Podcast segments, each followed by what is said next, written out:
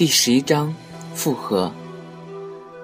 这是我第一次在外地过春节，自然是冷清了很多，就连年夜饭也是吃得简单。我还是没有答应木柯去他家里过春节，因为我没有勇气去面对他们夫妻二人的热情招待，更不愿去接那个既让我羡慕又妒忌的女人。木柯是在除夕的那天晚上草草地来了我这里小坐了一下，就匆匆地赶回家了。是的，除夕夜每家每户都热热闹闹地聚在一块吃年夜饭，而我呢，听着广播里的春节联欢晚会，回忆着在家里面陪父母过春节的其乐融融。我之所以没有选择回家，是因为肯定要面对的相亲难题，毕竟人生到了这个尴尬的年龄，许多事情都是由不得自己的，也只有躲避一时来应付父母的良苦用心了。这个春节我过得非常的冷清，木柯一直都很忙，没有时间来陪我。我真切地体会到了作为一个背后男人的那份艰辛和无奈，而每当这时我都告诫自己，他也是因为太忙才没有来找我的，只要他开心，而我就都值得了。浑浑沌沌地休完了春节的假期，就迎来了开学的诸多琐事，一下子又把我的时间占得满满的，和木大哥相见的时间就更少了。直到元宵节的那天中午，他才又来找我的。对不起啊，我这段时间太忙了，都没有来看你，你没有生我的气吧？他一进门就忙着给我道歉。没事儿，我也忙啊，我随口地回答着，并把刚刚煮好的元宵递给了木大哥。小冉，我有一个好消息要告诉你。他边吃着边笑着说。我听着呢。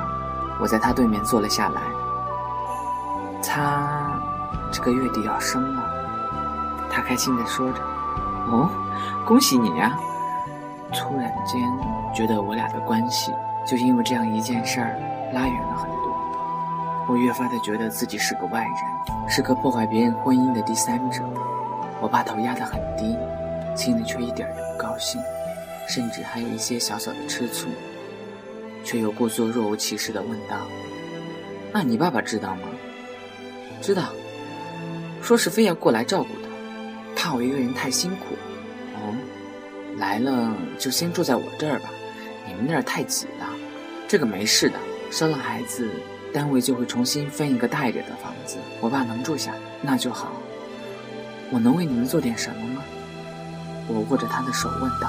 “不用，能忙过来的。只是小人，我可能好长时间不能来看你。”他说得很歉疚。“哦，这个我知道的，你忙你的就是了。”他觉得我这句话太过于牵强了，忙又不好意思地问道：“小人，你后悔吗？我真的值得你爱？”“木大哥，你说什么呢？在我决定再和你在一起的时候，这些我都想到了。我说过，我愿意做你背后的男人，只要心中有彼此，何必与天天相见呢？”他看我说的一言九鼎，孩子似的笑了笑，就离开了，说是要去医院做什么产前检查的。我呆呆地看着他离去的背影，竟有一种好遥远的感觉。没错，又要好长时间见不到了。每天的生活和以前的完全不同了，没有了他的陪伴，狭窄的房间都显得格外的大，甚至就连去菜场的心情也没有了。每天就是简简单单的应付着一日的三餐，时间有条不紊的过去了快2个月了，也就是说，有2个月没有见到木柯了。他呢，是不是也在心里盘算着有多少日子没见到我了呢？中午回家的时候，在门口看到有一个人蹲在地上，头深深地掩在双膝里，看样子是睡着了。走近了才看清楚，原来是木大哥。我急忙地叫醒了他，他揉了揉朦胧的眼睛，站了起来。“你下课了？”“是的。”“你怎么在这里睡着了？”我说着推开了门，太累了，就靠了一会儿，结果就睡着了。走进房间后，他径直朝床的方向走去，然后躺在了床上。“生的是男孩还是女孩啊？”我边说边放下手中的书本问道。“男孩。”“名字起了吗？”我递给了他一杯热水。“起了，穆小可，有你的名字也有我的名字。他笑着说道：“哦，你倒是有心，他呢？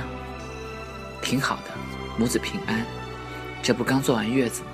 我爸要回去呢，我送他去火车站，顺便就过来看看你。中午呢，就在这里吃饭了。”我接过了他手里买的菜，就去厨房忙碌起来。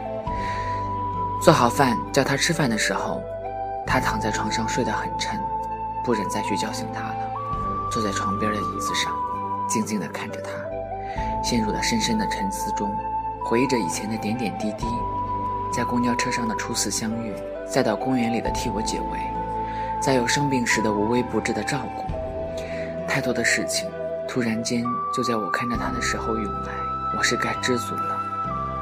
而如今他已经不能再似从前那般的扮演着给我幸福的角色，他身上多了一重责任，他更应该的是一个属于家庭的重要角色，是丈夫，是父亲，而我只能带给他的是对家庭的歉疚和对我的歉疚。这样的活着应该是很累吧，正想着，穆大哥睁开了眼睛。